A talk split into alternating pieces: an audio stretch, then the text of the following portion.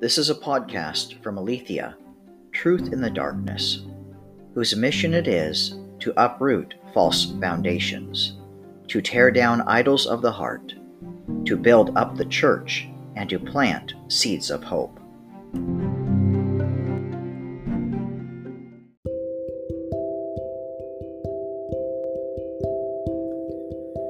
The title of this podcast is Child of God, What Do You Need?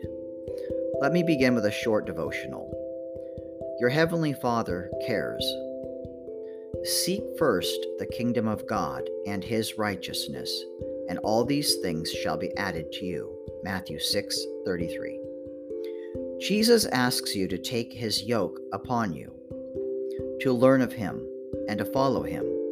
He wants you to follow Him in the same way that He followed His Father while He walked on earth.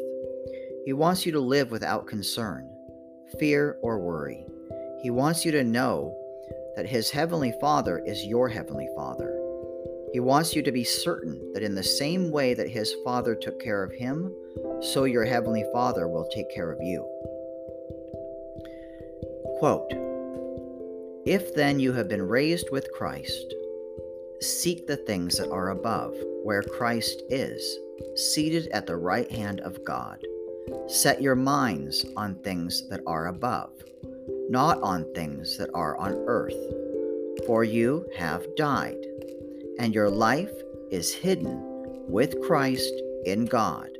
When Christ, who is your life, appears, then you also will appear with Him in glory." Unquote. Colossians three, one through four. Who are you? More importantly, whose are you? That is right, you are Christ's. And since you are Christ's, you are not your own. So, whose responsibility are you? His. Where do you belong, child of God? Down here or up there? Since you are not your own, and since you belong up there, but will not get there until it is time, He has sent His Spirit, the Spirit from up there, down here, so that you may walk with Him like you are up there while you are down here.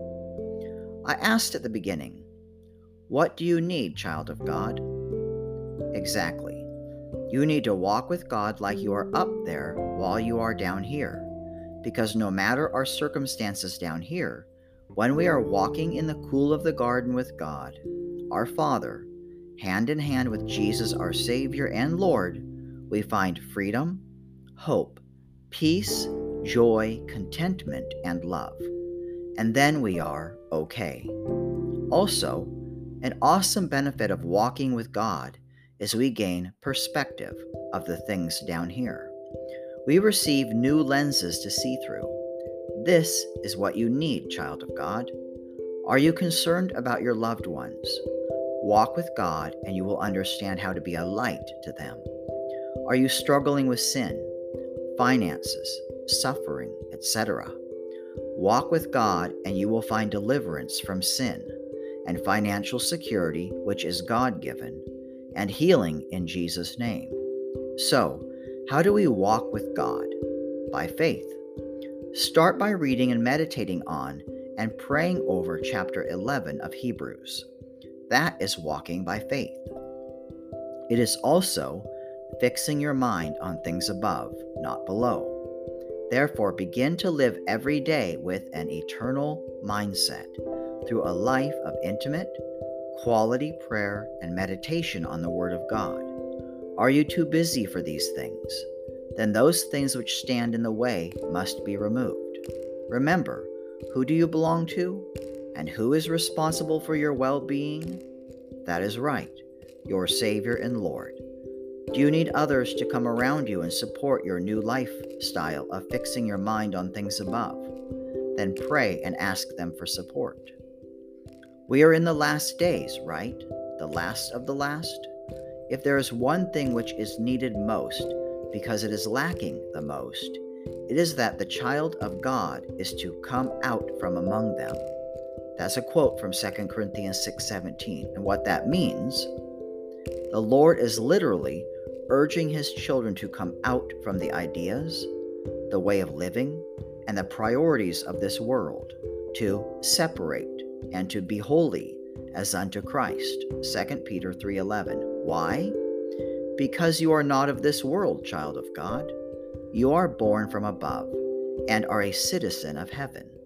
You are an alien and stranger down here, but thankfully you have the power and companionship of the Holy Spirit to empower and guide you to walk with God in fellowship and intimacy daily, every step of the way, until He comes for you.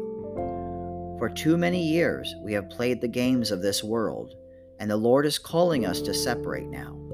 This can be difficult, but, but since it is the will of God, He will strengthen you and reward you in doing so. Lastly, do not be deceived into believing that to win people to Christ, we must join them or be like them. We must offer something to them that is that this world cannot give them, a savior from their sins.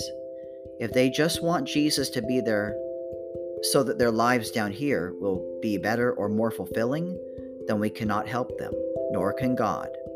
Jesus came to save a people out of this sin-infested world.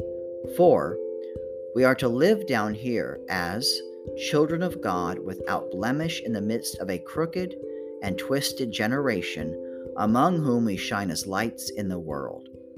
Philippians two fifteen through sixteen.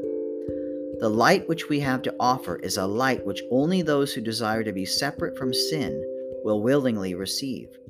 If they will not accept Jesus Christ on His own terms, then they do not want the Jesus of Scripture. Therefore, decide to come out from this world today, to fix your mind on things above, where Christ rules with all authority, to walk by faith and not by sight, to take up your cross and follow Jesus.